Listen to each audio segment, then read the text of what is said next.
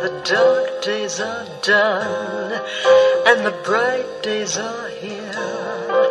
My sunny one shines so sincere. Sunny one so true. I love you.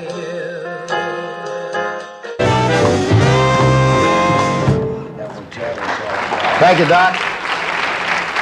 Our next guest is one of those rare talents who has something to say and can say it funny.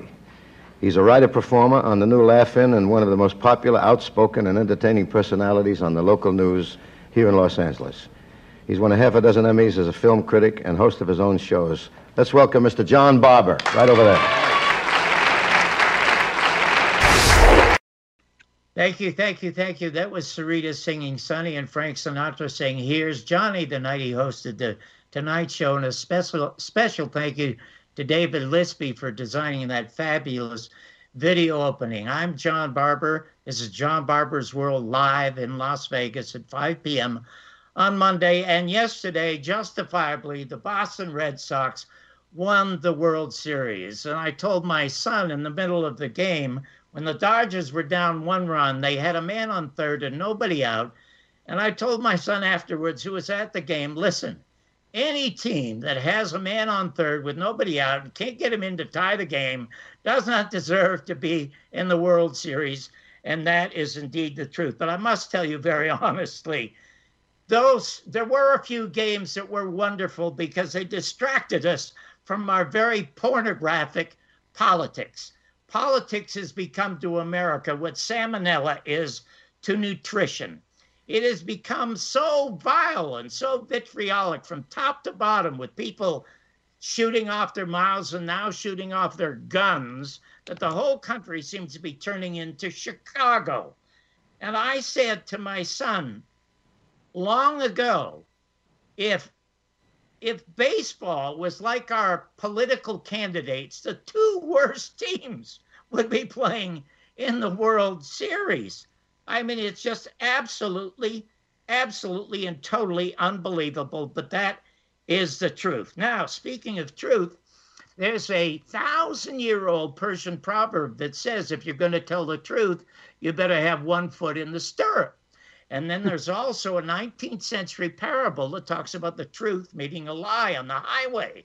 And the lie says to the truth, Truth, it's a wonderful day. And truth sees that it's a wonderful day. Oh, yes, it is.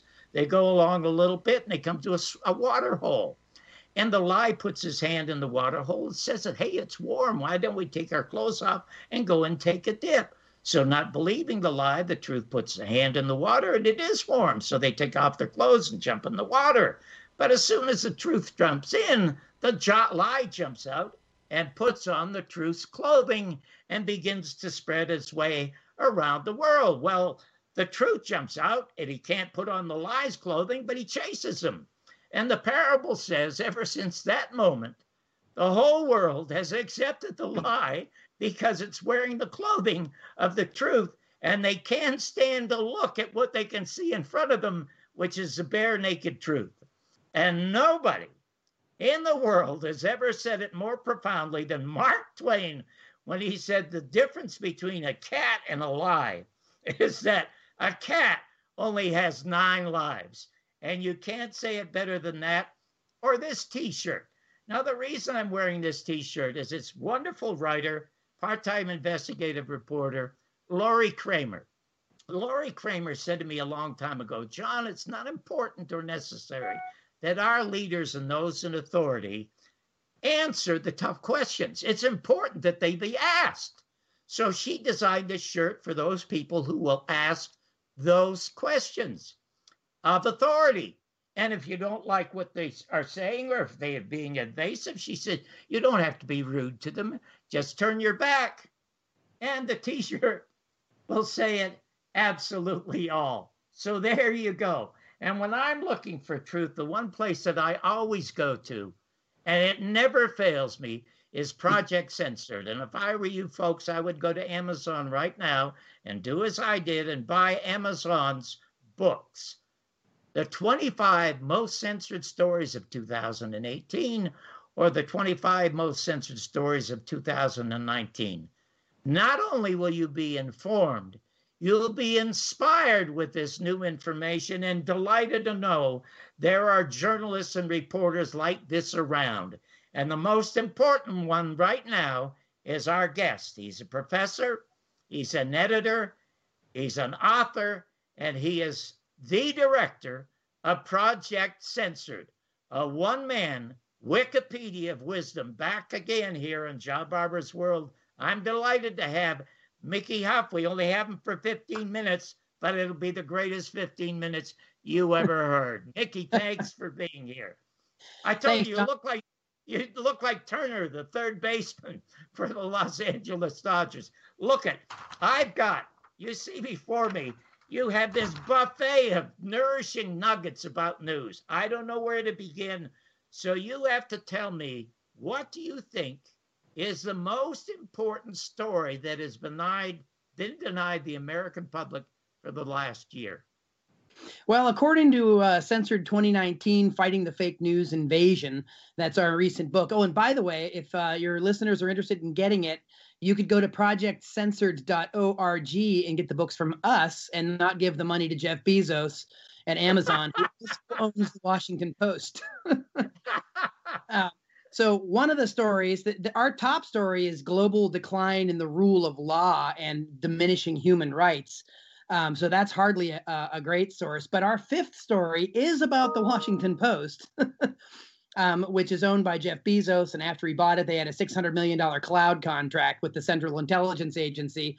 Uh, they had the temerity after the 2016 election, after the corporate media was mea culpa-ing the results and their lack of investigative coverage, seemingly leading to the lost but won presidency of President now President Trump. Um, the Washington Post actually um, their their slogan turned into "Democracy dies in darkness," and I guess that Jeff Bezos was putting out the lights. Um, the fifth story in the book this year is the Washington Post bans employees from using social media to criticize its sponsors. This may not be the number one story of our uh, censorship from last year, but this is a clear cut case of how corporate media, through the propaganda model and their favors to owners and advertisers, are uh, gag ordering their employees to that they are not permitted to criticize anyone with whom the Washington Post has some partnership. So if anyone wants to talk about fighting fake news, the Washington Post can start with its own policy. They can start by admitting that they spread their own fake news in the last election cycle, principally right after the election, with a story about how the Russians allegedly hacked the entire New England Vermont power grid. It was a completely fake story with no facts behind it at all. It took them at least a day and a half to two days to uh, retract the story. So, um, again, the Washington Post doesn't seem to be in much of a moral high ground position to be talking to anybody about fake news, let alone democracy dying in darkness when it gags its own employees so that they can't report any factual information that might negatively impact any of their partners. Well, one of the stories that made me smile, I didn't mean to smile, but you know, I'm a, I, I'm a techie moron. I'm a techie Forrest Gump. So I went to Best Buy and I bought a monitor and I had to hire the Geek Squad to come Oh, and yeah. install the monitor. And then I read this story about the FBI is hiring the Geek Squad to spy on people. Is that true? Yeah, that's actually in our 2018 book. I can show you since I'm in my office. Uh, last, believe it or not, this book is from last year, um, and that story that you just mentioned um, on the Geek Squad. Yes, this is true. Um, the FBI find clever ways to get informants and um, you know get information, and in this case, they were actually using the Best Buy crew and team to infiltrate under the guise of helping. Right? You need help, John. They probably looked you up and called you and asked you if you needed help. because they were like, John Barbour, he's that guy that tries to talk about taboo, truthful issues. We better get to the bottom of him. Um, so, and this is actually that- our newest book that just came out. That would be this one, Fighting the Fake Okay. News Invasion. And that's where the Washington Post story I referenced was. So, yeah, John, I'm sure you're on a few lists by now. So I think the Geek Squad are probably the least of our worries. well, with this year, we saw a lot of attention paid to Alex Jones, who was taken off of some Right. of the social media sites. And again, you have a wonderful story about internet shutdowns that we don't even hear about. Look, that paved the way for what happened to Alex Jones this past summer. And again, I, I, mean, I'm not a fan of InfoWars really. And I've written and we've written critically about some of the coverage that Alex has done over the years as poisoning the well and so forth. But that's not the point here. The point here is that was a really big trial balloon. And you remember earlier in the year when the big tech CEOs got hauled before Congress to do their dog yes. and pony show and the warning was clear. The, the people on, in the in the Congress have no idea. They don't even speak the same language. They don't understand what goes on in big tech world of social media or algorithms or bots or any of this stuff. And we were writing about Cambridge Analytica and those other things too before any of that ever hit the big media or hit the press at all. Um, but the issue here is that they were basically warned, shot across the bow style, hey, you better do something about this so called fake news phenomenon. And so Facebook went and hired a bunch, uh, uh, ten, uh, over 10,000 people to so called fact check. They outsourced it to Snopes. Now they've taken it one further. They've hired the right wing Weekly Standard to be fact checkers at Facebook. Oh, my. And yeah, and they're working with the Atlantic Council, which is basically a PR wing of NATO. uh, to screen for fake news over at Facebook. But all in the wake of this, um, these social media platforms had this big trial balloon go up this summer, and that's Alex Jones doesn't have a lot of friends. Certainly doesn't have a lot of friends on the left of the spectrum or among liberals. Uh, and the corporate media, you know, basically, even though they use a lot of his stories fed third party through Drudge Report and so on, because they don't do enough investigation to realize that Jones was the original source, they tend to keep a distance from him because of his histrionics and his, you know, performance art behavior. That said, he's also the perfect candidate to see who's going to care if we take out Alex Jones. And most people applauded it you know the liberal plaudits you know for silencing jones on social media platform is now what has paved the way for the 800 pages that facebook just purged two weeks ago uh, including a lot of sites like the anti-media uh, and others that are very critical of the establishment order. And it wasn't just left-wing sites that are critical of media. They also took down people at the Ron Paul Institute on the right end of the spectrum and others. And these groups are now struggling uh, uh, to deal with this oligo- oligopoly of social media platforms that people have become reliant upon to get their message out to the masses. So these companies have successfully avoided being regulated by the FCC, and that's of course why they're doing the bidding of groups like the Atlantic Council is to avoid regulatory tendencies uh, and regulatory ca- uh, shutdown of what they do.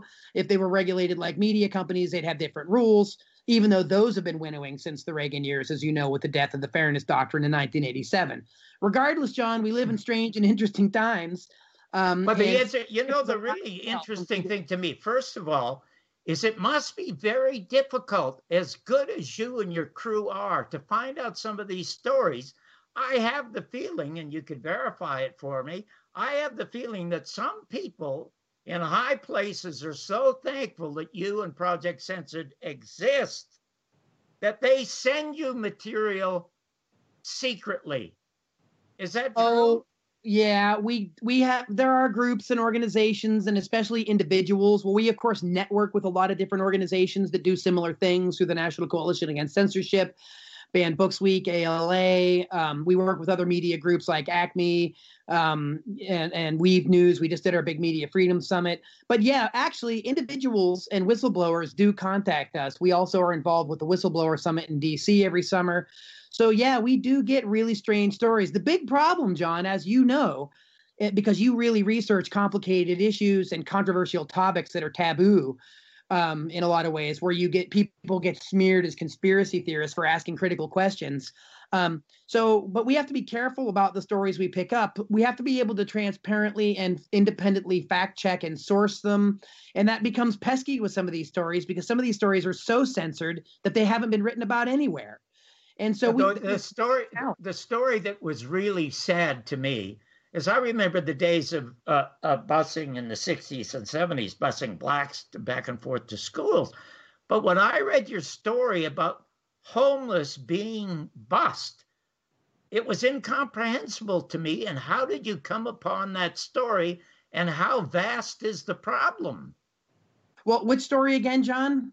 It's about the homeless being bused. Yeah, yeah, yeah, yeah. Oh, look, this has been going on since the 1960s Um, um, th- this this was a move to get rid of so-called hippies and vagrants, uh, and they would give them one-way tickets to San Francisco, and they ended up, you know, the Haight Ashbury district. In that era, that area became extraordinarily overpopulated, and there were a lot of serious problems there.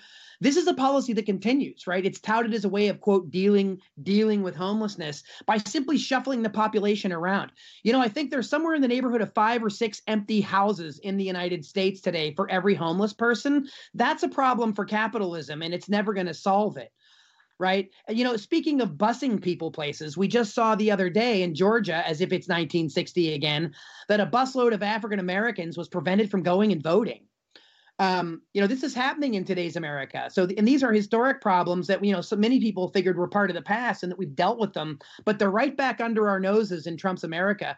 And we really need a vibrant and independent free press, John, in order to know these things to be able to do anything about them. Why would anybody vote thinking that their vote is is being monitored by a machine? why can we no longer have paper ballots? Because I keep reading that if you vote for a Democrat in some states, it ends up being a Republican Repub- who gets the vote. Yeah, this isn't a new problem either, and we've long written about election fraud. So is Mark Crispin Miller, Joel, uh, Jonathan Simon. Um, this is the thing that we, again, the, the way that we're allowed to vote is as long as the vote can be manipulated, right? Um, the Republicans for years have basically been able to control three branches of government because of gerrymandering, voter suppression, hacking the vote, rigging the vote. Um, you know, that's basically cross check, as Greg Palast has written about. Um, if you have open, honest, and fair elections in this country and everybody votes, um, the GOP doesn't win. And in fact, the Democrats might even have a hard time. So this is these are just more non-transparent ways of forcibly saying we're making this convenient for you but you can't see a paper ballot. We've outsourced our voting in elections to private companies. There's three major ones. They won't allow you to audit their system for proprietary reasons because they're private. We've outsourced our entire democracy over the 20th century, and it has almost no meaning or no actual trappings from the original definition of what it means to be a democratic republic anymore. Well, aside from that unbelievably interesting story about the 1% in the world getting a whole lot richer while the rest of us are getting a whole lot poorer. Aside from economically destroying the souls of most Americans, the other story that really moved me was the one about the opioid epidemic oh, and big pharma's lack of responsibility. The other night, I don't like to watch Frontline anymore, but I I did watch it the other night when they did a story about big pharma and the opioid epidemic. And what hurt me was that big pharma was totally, totally absolved and relieved of the problem. They put it on doctors who prescribed them and the people who took them. So your yeah. your st- story was wonderful. This is a story by Abby Martin at the Empire Files, and she also did the foreword to our book this year on the post-truth dilemma. Um, this story, she, these people are referred to as biostitutes, um, which is a negative way of framing. negative way of framing them as people that are basically selling out to the healthcare quote healthcare industry, disease causing and management system. Um, and by the way, Purdue Pharma in general, you know, not only were they responsible for part of the opioid, big, big, big part of the opioid crisis, lying to doctors about how these drugs weren't addictive, drug pushing them all the way. Um, uh, to to to now, some of these these same people at Purdue Pharma or these other major pharmaceutical companies are the same companies that have started up rehab facilities to deal with drug addiction. So they they create a crisis and then they treat a crisis. So again, once again, this is capitalism in high gear, wrecking thousands, hundreds of thousands, even millions of people's lives for billions of dollars of profits. That's story number 22 in our new book. And your listeners can go and check it out at projectcensored.org, where they can actually see the top 25 stories, not the rest of the book or the chapters, but they can see the top stories. Well, Abby did a fabulous job, and she's going to be our guest. Uh, it'll be her second time back here with me. She's going to be our guest in November. And I know that you have a very, very important meeting you have to go to. You overstayed right. your 15 minutes. Thank you, thank you, thank you so much for being here, Mickey. John, Again, yes. It's a pleasure. Oh, always listen, an honor, you, always a pleasure. You're one of the great shows. I love to come on. I'd love to be on again when we can hang out for longer because there's no shortage of things to talk about. Oh, absolutely. Well, we'll do it probably in December or right after the first of the year. Anyway, Mickey, thank you so much again. And now to take over for you is your second biggest fan next to me, Joe, Joe Sotille, who Hey, has Joe. this wo- wonderful newsletter called News Vandal. Joe, Hey, thank Mickey. you for coming News on Vandal. early. there you Thanks, go. Mickey. keep up the good work, guys. Thanks so much. Cheers. Thanks, Mickey. And Have a great meeting. Bye bye. Joe, you want to pick it up from there? There's so much. I I look at me. about. I'm just sitting back and enjoying the show. I mean, I, I this is a chance for the news vandal to relax. Let Mickey take over for a while. That was- well, what I want to talk to you about is this wonderful thing that you posted on Facebook about George Soros. I want to repeat what I said to you a little bit earlier. I was on with Rense on Friday night. We're talking about this caravan in uh, it's making its up way, uh, way up to uh, San Diego, and uh, and and and Jeff said, "Well, it's funded by George Soros," and I told him, "Hold it, there are a lot of white trucks that I see."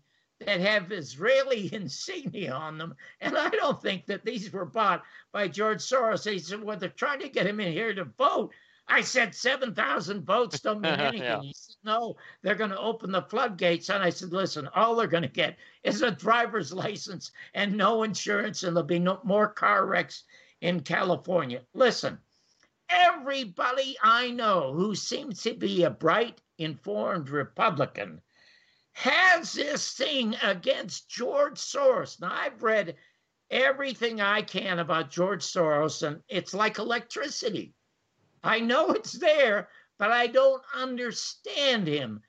You made the most brilliant observation to me privately on the phone about the difference between George Soros and the Koch brothers.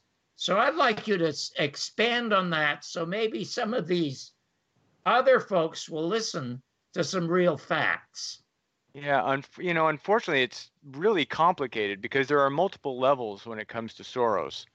There's the level that we were talking about, and I think that this is immediately not the most pernicious thing because obviously this guy Bowers over the weekend was motivated by the the migrant caravan and the things that the migrant caravan was purported to be bringing. Today, Brian Kilmeade on Fox and Friends said that they're bringing diseases. So now the, car- the, the caravan's bringing diseases. They're not just voting; they're bringing a disease and diseases that'll kill your children.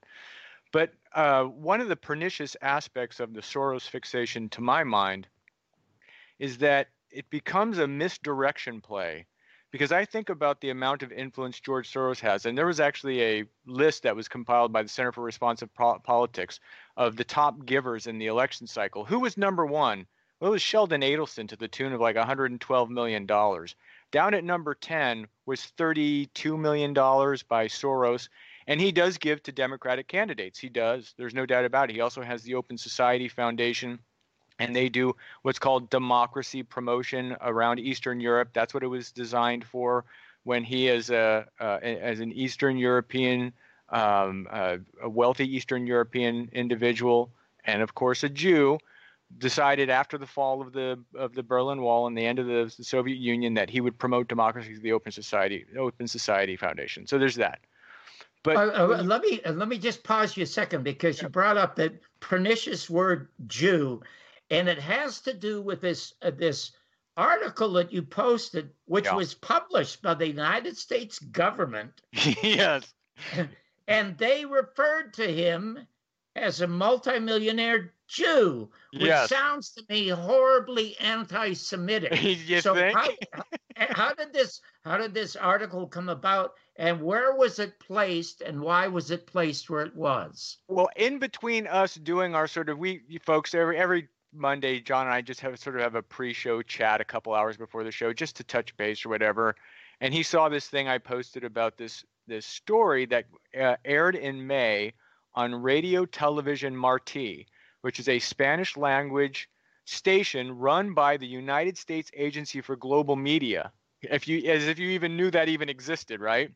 Well, Uh, what no. they do is they have an office for Cuba broadcasting, and this is a remnant of the Cold War where the United States was beaming information, you know, counter propaganda or propaganda, depending on your point of view, into Cuba to try and foment revolution inside Cuba. It still exists.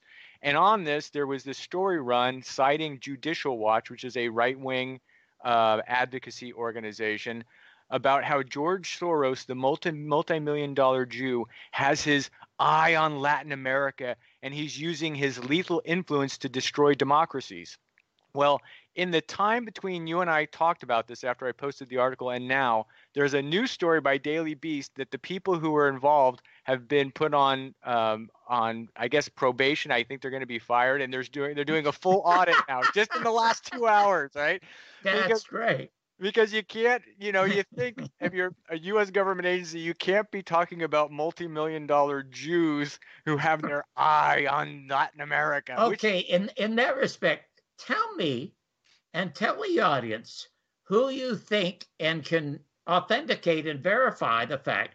Who do you think has more influence, positive or negative, on the United States of America, George Soros or the Koch brothers the or Koch Sheldon brothers. Adelson? It's the Koch brothers. Now, Sheldon Adelson has a lot of influence, and Sheldon Adelson owns a newspaper in uh, Israel that's closely tied to Netanyahu. Sheldon Adelson is basically Netanyahu's backstop. He's Netanyahu's Fox News inside Israel. And Sheldon Adelson is also, as you know, a big uh, investor in casinos.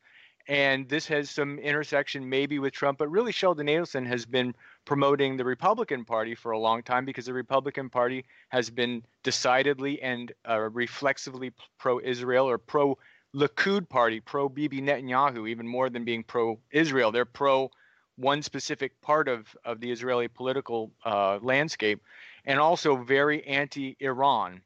And that's a big part of Adelson's uh, giving is trying to isolate and undermine Iran. He's in favor of the overthrow of Iran, been been linked to those who are in favor of bombing Iran, like like uh, Bolton, who is now uh, the national security advisor for Geppetto. Donald. Yeah, Geppetto. Geppetto. Uh, I actually he reminds me of Colonel Mustard from the game Clue. So I always call him Colonel Mustard Gas. He did it in the Oval Office with a candlestick. But anyway, um, so I look at the you have at the top of this list the two most influential big money givers are the Koch brothers and Sheldon Adelson. And the thing about Sheldon Adelson is he gives the Republican Party and he gives the candidates. But what the Koch brothers have more than any other influence peddler in in American political life is they have something called the American Legislative Ex- uh, Exchange Council, ALEC, A L E C. And what ALEC has been doing for the last decade in particular, but a little bit longer, is they actually write bills and they put those bills in the hands of state representatives, Republican state representatives in in states around the country, and those bills get passed and become laws. They are actually changing the the laws of states around the country on a continual basis because they write laws and give them to people who then get those laws passed by Republican state legislatures. Additionally, I could make an argument that they have five votes on the Supreme Court because they are a massive backer and financial contributor to the Federalist Society, which is run by a guy named Leonard Leo, who has is intimately intertwined financially with the Koch brothers, and Gorsuch and uh, Kavanaugh, and to to a lesser extent Thomas, because Thomas goes all the way back to Herbert Walker Bush's administration, but no doubt Roberts and Alito are Federalist Society minted candidates. So now the Koch brothers basically have a five vote block on the Supreme Court. And what I say about the Soros thing being pernicious is that one of the things I've mentioned this to you before, John. I think one of the amazing things about Donald Trump to me is that he is able to convince his supporters that they are fighting the thing that they are actually supporting when they support Donald Trump. They think they are fighting the military industrial complex. No, you're supporting it. You think you're fighting the deep state? No, you're supporting it. You think you're fighting against big corporations and corporate power? You're no, you're supporting it. And this is one of those misdirections that has people cheering for Kavanaugh, who is a guy who believes in the unitary executive, which was the big neocon, uh, you know, dream uh, of the Bush administration, of the W administration, was to get this unitary executive place. That's Kavanaugh. Kavanaugh is a is a is a big money corporate uh, controlled Koch brother machine that was installed into the Supreme Court. So I think what Soros becomes is this is this pernicious misdirection where Trump supporters now focus on Soros instead of focusing on the true source of power. And as you know, if you're David Copperfield and you want to have a 747 on this on stage, suddenly you better have some busty assistants over the side twirling their their their breasts around so that you're looking at that instead of looking at him bring the 747 onto the stage. And that's how I, I view that. There is obviously an anti Semitic part of this, which is also pernicious. And I think what the Soros thing has done for people is it's allowed people who are afraid of flying their anti Semitism flag publicly, it has given them a cover story for expressing anti-Semitic ideas, this multi-million dollar Jew idea, and in, instead it, of talking, it just it just erupted in in Pittsburgh. What I'd like to do right now, Joe, is I want to take a a, a break, uh, and we can't chat during the break because uh, of, of the audio. I want to come back and I want to expand on that, and I want to explore your thoughts about the fact that it seems to me that Donald Trump and the Republicans are going to be around in 2020. And it's not necessarily because of their assets, it's because of the fact that it seems that the Democrats have just totally fallen apart. Yeah. It's like they don't exist anymore. So we'll be right back with Joe to pursue this.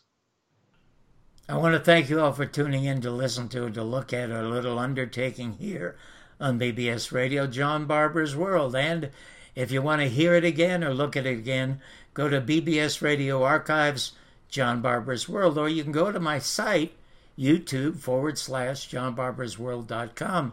Not only are these shows archived, but you will find highlights and excerpts from my 40 years in television and show business. Fabulous stories, some dramatic, some funny, some truly interesting, and a few outrageous, mad as hell rants, which I certainly enjoyed doing. You will also see the second best documentary ever made about anybody in show business. It's called Ernie Kovacs Television's Original Genius. By far the best film ever made about somebody in show business was Searching for Sugar Man, which won an Oscar a few years ago. But most importantly to me, you will find the links to what I believe is the most important movie ever made in America. It's a runaway hit on Amazon, thanks to you, and on Vimeo. It's called The American Media and the Second Assassination of President John F. Kennedy. But also free on this site, the original Garrison tapes, the last word in the assassination, the last word on the Garrison tapes. And if you are truly, truly interested in the subject, go to Len Osanic's Black Op Radio 50 Reasons for 50 Seasons. It's a fabulous undertaking, and you should not miss it. This film would not exist on this site if it were not first for George Knapp, who saved it from obscurity. It was a runaway hit around the world, but blocked here. He saw it one day, put me on coast to coast, and saved it. But it's saved for history and saved for you by David Lispy.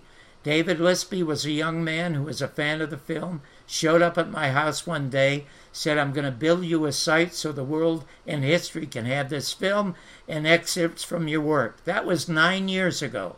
For nine years, he's been maintaining this site, and now he does it from Thailand, where he's an American expatriate. So I cannot thank David enough, and you should be thanking him also. Also, I want to thank Mike Kim the producer of this show. I've never met him, but he finds me the most fabulous and the most interesting guests anybody could ever have. And of course, I could not be doing the show if it weren't for the founders of BBS, Doug and Don Newsom.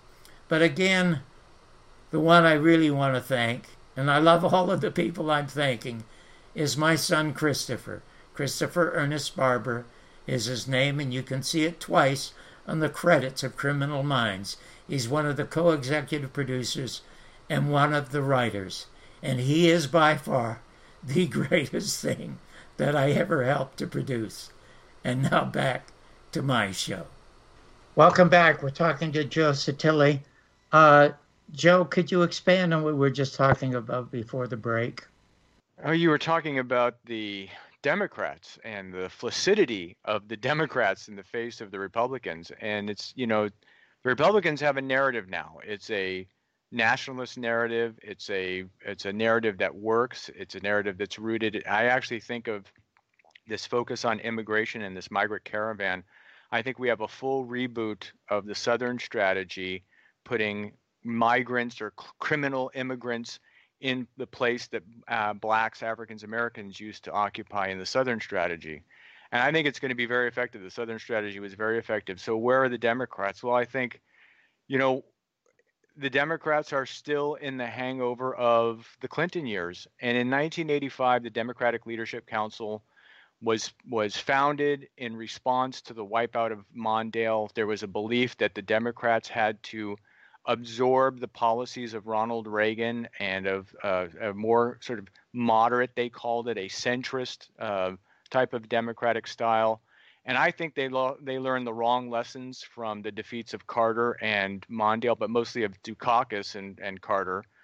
And because those two defeats, one because of the October surprise of of keeping Carter from getting the hostages released, and then Dukakis losing he was up 17 points in July, but he ended up losing in a pretty big wipeout in no small part because of two things. Herbert Walker Bush and Lee Atwater ran that campaign for Herbert Walker Bush on two things on the flag and patriotism and on Willie Horton.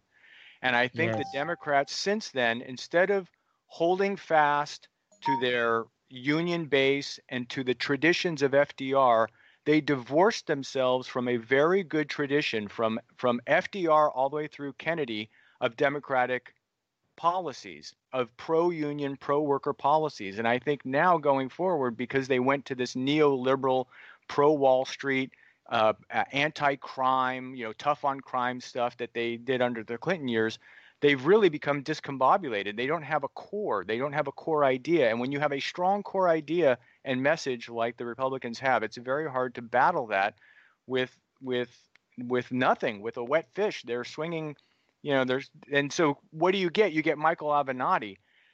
I, don't see where Michael Avenatti is the answer either. I'll be honest with you. If I had to project 2020, and you had to ask me today who the next president of the United States is, I'm going to say it's Republican John Kasich, because I don't think I don't think Trump is going to be running in 2020. I think something is I think we will have something intercede. I don't think he's going to run again because I think that what we see now is only going to get worse. And this reminds me a lot of the period after Nixon and Watergate, when America wanted uh, a fresh start. And they, what did they pick? They picked a governor from a, uh, from a southern state who was an evangelical, who talked about fairness and kindness and traditional sort of friendly values. And I watch a lot of John Kasich, and he is positioning himself to do that. I don't see where, there, where there's a Democratic candidate out there right now of those who are bandied about who who can who can deal with that. There's only one that really comes to mind, and that's Congresswoman Tulsi Gabbard of Hawaii, because I think the sweet spot for winning in America that nobody has exploited is a combination of being anti-Wall Street and anti-war.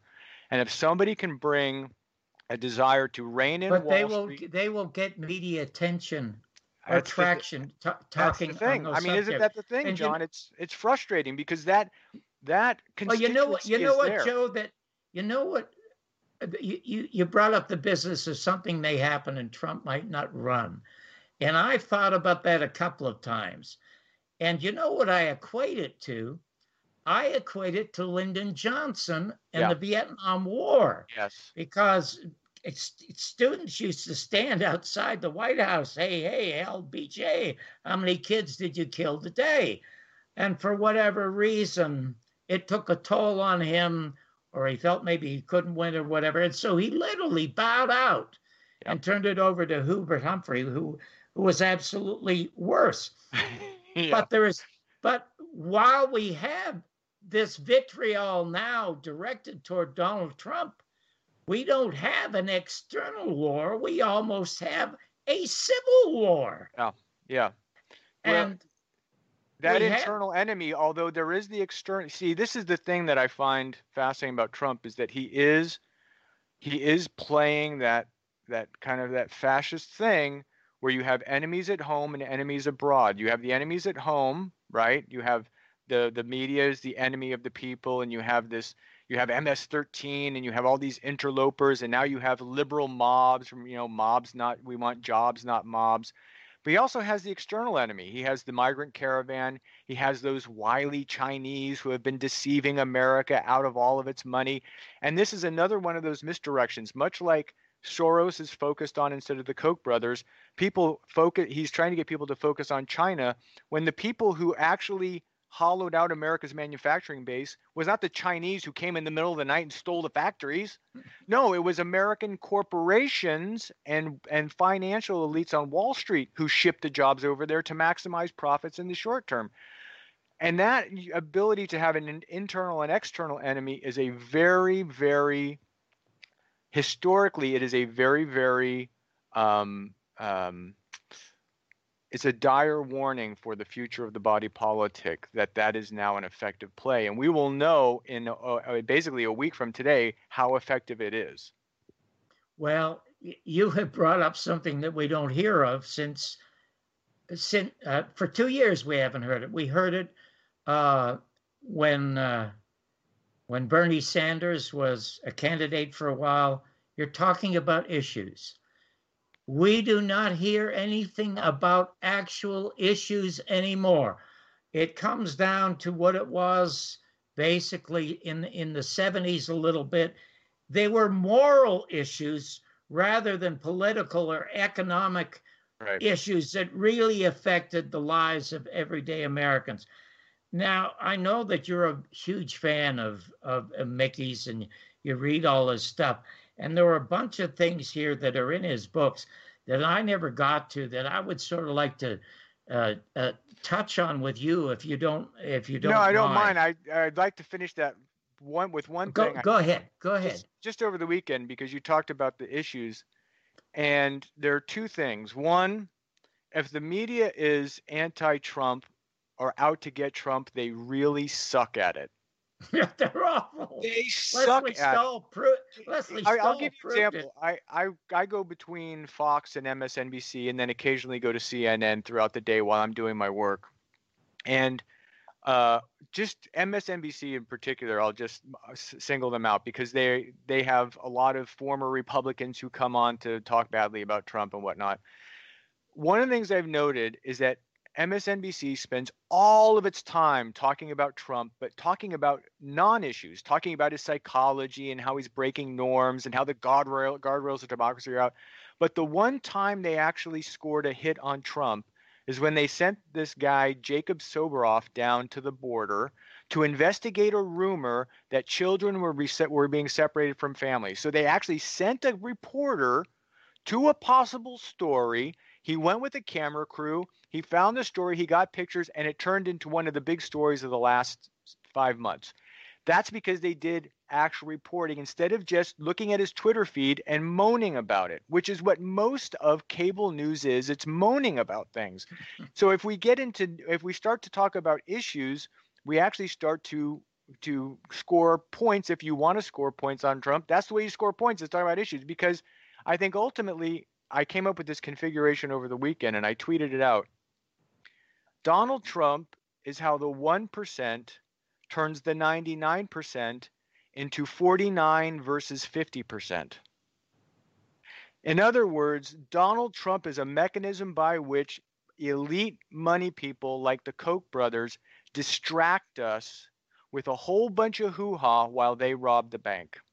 And as long as the working classes and the middle classes are at odds with one another, which is what you have, because there was a time at which, you know, big thanks to unions and uh, and um, um, the and FDR creating a, a a brand new coalition in American politics, that people were on the same page together, and there has been a long systematic process by which the working and middle classes have been divided into two competing camps so that they can never come together and vote as a block and therefore go after the people at the top who are basically making money hand over a fist with each boom and bust cycle since 1980.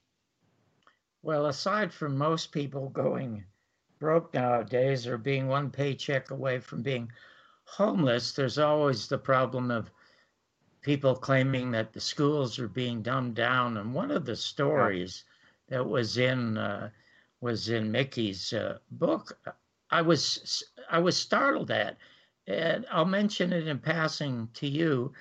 It was number seventeen in in his last book. Do you know, of course, that in the in the '60s and the '70s, Mississippi, Louisiana, and the South, they were the strong po- focal points for the civil rights movement. Right now, Project Censored has revealed that in the school system in the state of Mississippi, they no longer teach anything about the civil rights movement. Of course. Of course. You know how destructive that must be to blacks yep. and how yep. much how misinforming it is to Caucasians? Yep. You know, along with the Koch brothers and the American Legislative Council, when you look at at what has happened since the founding of the moral majority by Jerry Falwell in 1979, when he realized that he could take evangelical thought and turn it into a political force, and it is a political force. Donald Trump is the first evangelical president. I mean, truly evangelical president. Technically, Jimmy Carter is, but Jimmy Carter is a different kind of evangelical, obviously. Uh, Donald Trump, even though he, I doubt he even believes in anything close to the God that they profess to believe in. He's more like their their Baal statue, and he's actually even turned himself gold so they can worship him like Baal. But um, starting in the 80s, the Republicans began doing what?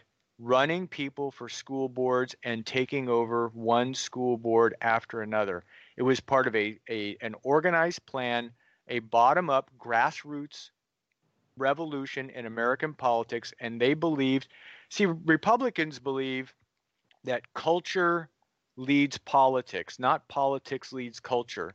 And so they're they're always making the culture wars central to what they're doing. One, because it's a wonderful hot button that motivates people because do you want some man to claim one day that he's a woman and go in and watch your daughter pee? Because that's what the Democrats are trying to do. They want men to be able to watch your daughters pee. So they've got that aspect of it, but it's actually kind of smart because what they've done is they've slowly over time taken over school boards. And what do school boards do? They determine curricula for each individual course. And and there has been this hollowing out. I, I actually don't think that it's coincidental that we have flat the flat earth movement and trumpism at the same time because they there is a there has always been a deep anti-intellectualism in American politics and life and culture, but it has metastasized now. And I think what you're pointing out with this story cuts to the quick of what it is. It's that our, you know, it's what did George W. Bush say? Is our children learning? Remember when he said that? yeah. I mean, the same know nothingness that got George Bush elected because he's a guy I'd like to have a beer with. That was that is literally I was in DC for that election and all of the political consultants and everything when they when they came out of it they said people did not like Al Gore's stentorian tone and they thought George W. Bush was a guy they'd like to have a beer with. But Al Gore had announced uh, before the final count in the election that they had hired 17 of the best attorneys to challenge the election. Yeah. And he he never challenged it. Well, no, then went Bush v. Gore. It went to the Supreme Court. It went to the Supreme Court, and this is why the Koch brothers have worked so hard with uh, Mitch McConnell to get that five vote block on the Supreme Court because the Supreme Court is now the ultimate veto in American life. And for the next 20 years, what the Koch brothers have scored by getting both Gorsuch and Kavanaugh on the Supreme Court is anything that happens politically. Let's just say the Democrats have a wipeout, they finally clean out the Clintons and all the remnants of the Clinton years and the Democratic Leadership Council are gone, and all of a sudden there's a new sort of post Bernie progressivism that harkens back to the eh, to the days of FDR, and all of a sudden people say, yeah, we want to get money out of politics, and we want to we don't want uh, polluters to be able to poison us with pesticides, and we don't want anything they want to do. The now the Supreme Court for 20 years will be able to veto it and veto the will of the people as expressed through Congress because the Supreme Court is now the ultimate power in the United States. Well, I think you put your finger on the reason for the Republican success, and the simple word is that they're, they're organized. Yes. And as Will Rogers said in the 30s, says, right. "I'm not, I'm, I'm, I'm not a member of any organized political party. I'm a Democrat." Yeah, yeah. And one of the they, they have seemed to have been that forever. And speaking of, of, of Bush, you recall uh, a day or two, it was the 9th of September, I believe, Donald Rumsfeld went on national television and he said there's a trillion dollars missing from the Pentagon. Of course, after 911, that investigation into where the trillion dollars went was uh, stopped because a lot of the files were in Building 7, which came down because it was hit by a puff of smoke. Now, in Project Censored, they have this magnificent story about now $2 trillion are unaccounted for by the United States Army, not the Navy or the Air Force, but missing from the Army. How is it possible to misplace and not track down $2 trillion? I if I knew John, I wouldn't be sitting here with you. I'd be working for the Pentagon, um, hiding that money. You know, and the funny thing is, is that there has been a call for an audit. There was actually there was congressional action to get an audit, and they can't seem to get the audit off the ground because they can't seem to get the computer program written properly, and the audit keeps getting put off because they just can't seem to get it right. And it's it's like watching a a guy tried to get down. I think it was a Buster Keaton or somebody had a gag where they would go to pick up a ball and they would keep kicking it and then follow the ball and keep kicking. yeah. It is exactly what's going on with the Pentagon, and a lot of it has to do with graft involved in the in the uh, in the um, in the uh, budget right. process in the in the look Congress Congress and the F twenty two and all the weapon systems all of these things are are filled with with with back channel payments and whatnot that get hidden and there's you have all the cost overruns and all so i think a lot of this stuff gets gets hidden so that when they go back for the next budgeting process it doesn't look like they wasted all this money that's the only explanation that i've seen from people who are really you know uh, assiduous budget watchers but even guys like william hartung who's probably our leading expert on military budgeting, uh, writes often for TomDispatch. It's it is a mystery. It is maybe one of the great mysteries in American political life is what happened to the money. And I you know I kind of have a feeling that's a question we're never going to get answered, ever. Hey, we're going to wrap it up. Uh, we're going to wrap it up right now. Joe, thank you, thank you so much. And again, I would urge everybody to get Joe's News Vandal. It's absolutely wonderful. It's immensely easy, easy to read. He highlights every important story. You can read that highlight. And if you want to read the story, you just click on it. And I do half of them every single day. And also go to Project Censored rather than to Amazon and get one of the books from Project Censored. They are remarkable. They are a thrill to read, believe me. Thank you all so much for tuning in. We'll see you in a couple of weeks. Good night. Good luck. The dark days are done and the bright days are here. My sunny one shines so sincere. Sunny one so true. I